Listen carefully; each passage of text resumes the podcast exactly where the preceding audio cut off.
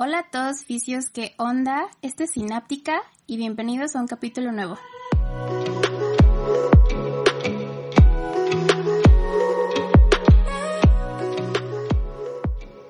Hola, ¿cómo están? Ya estamos de regreso con un capítulo nuevo y en esta ocasión estaremos hablando de una técnica que se ha hecho muy popular en los últimos tiempos y de la que hemos visto que han sacado mil cursos y certificaciones. Y pues esta es la punción seca. Es una técnica invasiva en la que se utilizan agujas para tratar principalmente el síndrome de dolor miofacial que es ocasionado por uno o más puntos gatillo. Imposiblemente el dolor miofacial es el dolor musculoesquelético más frecuente en el ser humano. Y pues para poder hablar de la punción seca, primero tenemos que hablar pues de los puntos gatillo miofaciales. Bueno, como ya sabemos, un punto gatillo miofacial es una zona irritable en una banda tensa del músculo esquelético. Existen muchas teorías acerca de su etiología, sin embargo todavía no hay suficiente evidencia eh, científica que nos ayude a comprobar ninguna de estas. Y bueno, pues entre las principales teorías encontramos que se originan debido ya sea que por movimientos repetitivos o posturas prolongadas que van ocasionando una liberación continua de acetilcolina. Y esto pues impide la relajación muscular y va disminuyendo el flujo sanguíneo. E incluso pues se ha mencionado que, que se originan por la exposición muscular al frío. Y en otras fuentes pues hay evidencia de que el dolor musculoesquelético es una disfunción primaria y no por consecuencia de algún otro diagnóstico. Bueno, pues los puntos gatillos se pueden clasificar en dos tipos principalmente, en activos o latentes. Y los activos causan dolor al movimiento, estiramiento o presión, mientras que los latentes son asintomáticos y únicamente van a ocasionar dolor si nosotros eh, presionamos la zona. Y suelen dar referencia nociceptiva hacia el asta dorsal.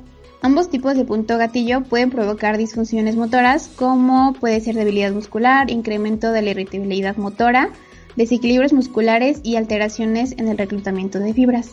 Y bueno, pues yo creo que muchos de nosotros pasamos gran parte de la carrera escuchando sobre los puntos gatillo, pero pues muchas veces como, como estudiantes nos quedamos con lo que nos dan los maestros y no voy a decir que todos, pero la mayoría de nosotros estamos acostumbrados a eso o a quedarnos con la información que encontramos más rápido o que está más a la mano o incluso la más popular. Y justamente es por esto que, que este tema nos pareció bastante interesante. También ya desde hace varios años se han realizado revisiones, investigaciones sobre los puntos de gatillo, pero yo creo que es porque recientemente nos metimos en todo esto de la difusión de información en redes sociales que hemos visto que actualmente hay muchas especulaciones sobre este tema. Eh, por ejemplo, si existen o no, qué tan confiables son los estudios que a lo largo de los años nos han hablado de, de los puntos gatillo y principalmente sobre su diagnóstico.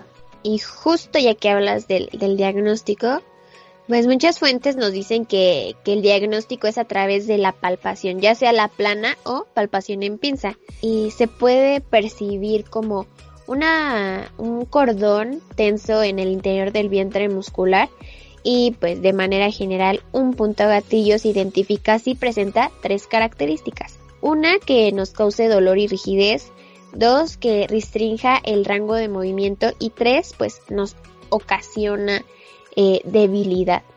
Mencionamos ahorita tres características que son las principales pero ya recientemente se han identificado al menos 19 criterios diferentes para el diagnóstico de los puntos gatillo.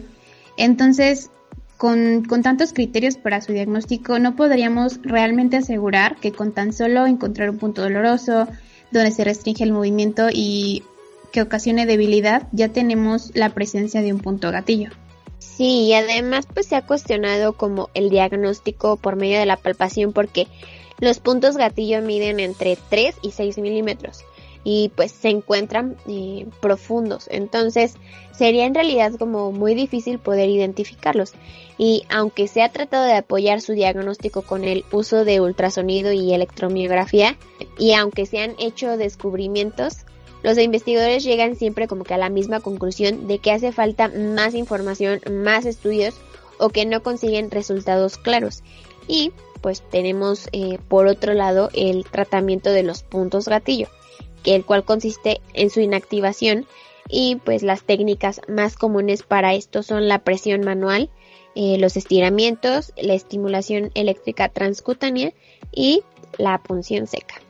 Ya hablando de punción seca como tratamiento, es un procedimiento mecánico invasivo en donde se utilizan agujas, como ya lo habíamos mencionado.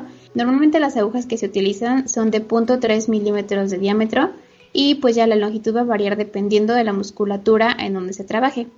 Algunas de las técnicas de punción más comunes son la rotación unidireccional, bidireccional y la entrada y salida de la aguja. Al realizar la punción seca, eh, se va a modificar el entorno químico de los puntos gatillo, se va a eliminar o disminuir el ruido de la placa motora, que recordemos que es la despolarización por liberación basal de acetilcolina, y se busca también disminuir la sensibilidad de los puntos.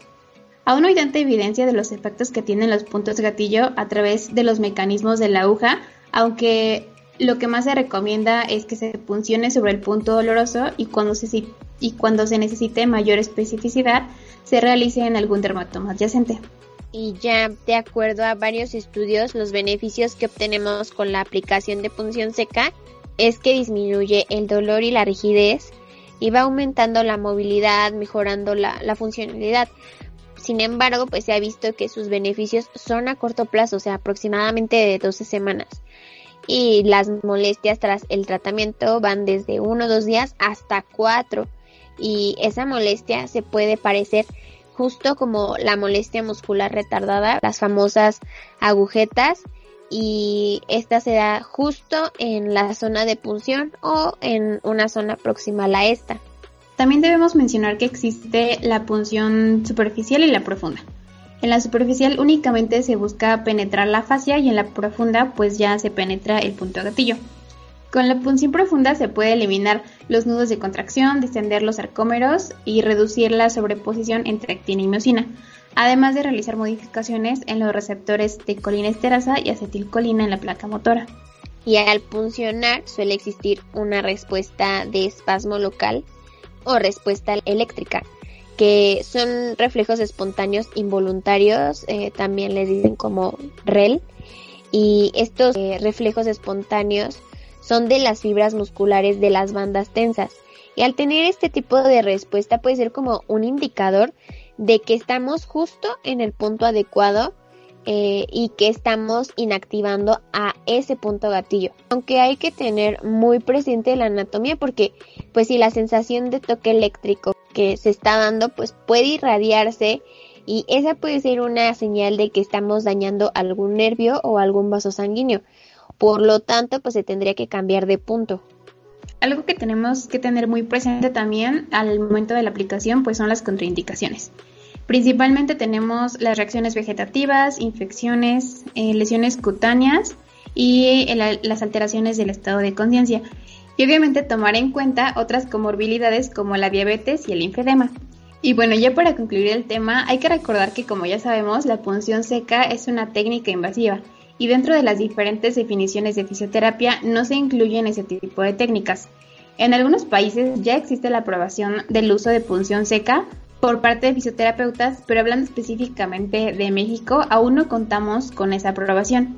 Entonces debemos de tener muy en cuenta esto porque vemos que ya existen muchas certificaciones y diplomados, muchísimos cursos, pero realmente tenemos que analizar si nos sirve tomarlos porque pues no están completamente avalados, además de investigar muy bien quiénes son los que imparten estas certificaciones o quiénes son los que nos dan estas certificaciones. Y otra cosa sí muy importante es que antes de buscar certificarnos o hacer diplomados debemos de tener dominadas las bases como anatomía o fisiología, porque si no tenemos aprendido completamente lo básico, pues podemos ocasionar daños en lugar de, de un beneficio. También como, como muchas otras técnicas y temas, pues depende de cada uno, ¿no? O sea, las nuevas investigaciones han hecho que nos cuestionemos mucha eh, información que, que anteriormente ya teníamos aprendida y entonces como todavía no existe nada 100% comprobado y falta mucha información, es importante que nosotros también sigamos leyendo y actualizándonos y no casarnos ni con la información de antes ni con lo nuevo de que pues ya como alguien dijo que no funciona, entonces pues ya no lo voy a creer ni usar jamás. Y justo como decía Dani, esto último es bien importante, no hay que quedarnos con, con lo que nos digan ciertas personas o con lo que leemos en redes sociales, que es lo que más hemos visto en los últimos tiempos. Y pues ya hemos llegado al final de este capítulo. Esperamos que les haya gustado y, que, y nos gustaría que nos platicaran qué opinan ustedes de este tema que últimamente se ha vuelto muy polémico. Recuerden que nos pueden escribir por Instagram y bueno, con esto nos despedimos, que estén muy bien y nos escuchamos en un próximo capítulo. Los esperamos.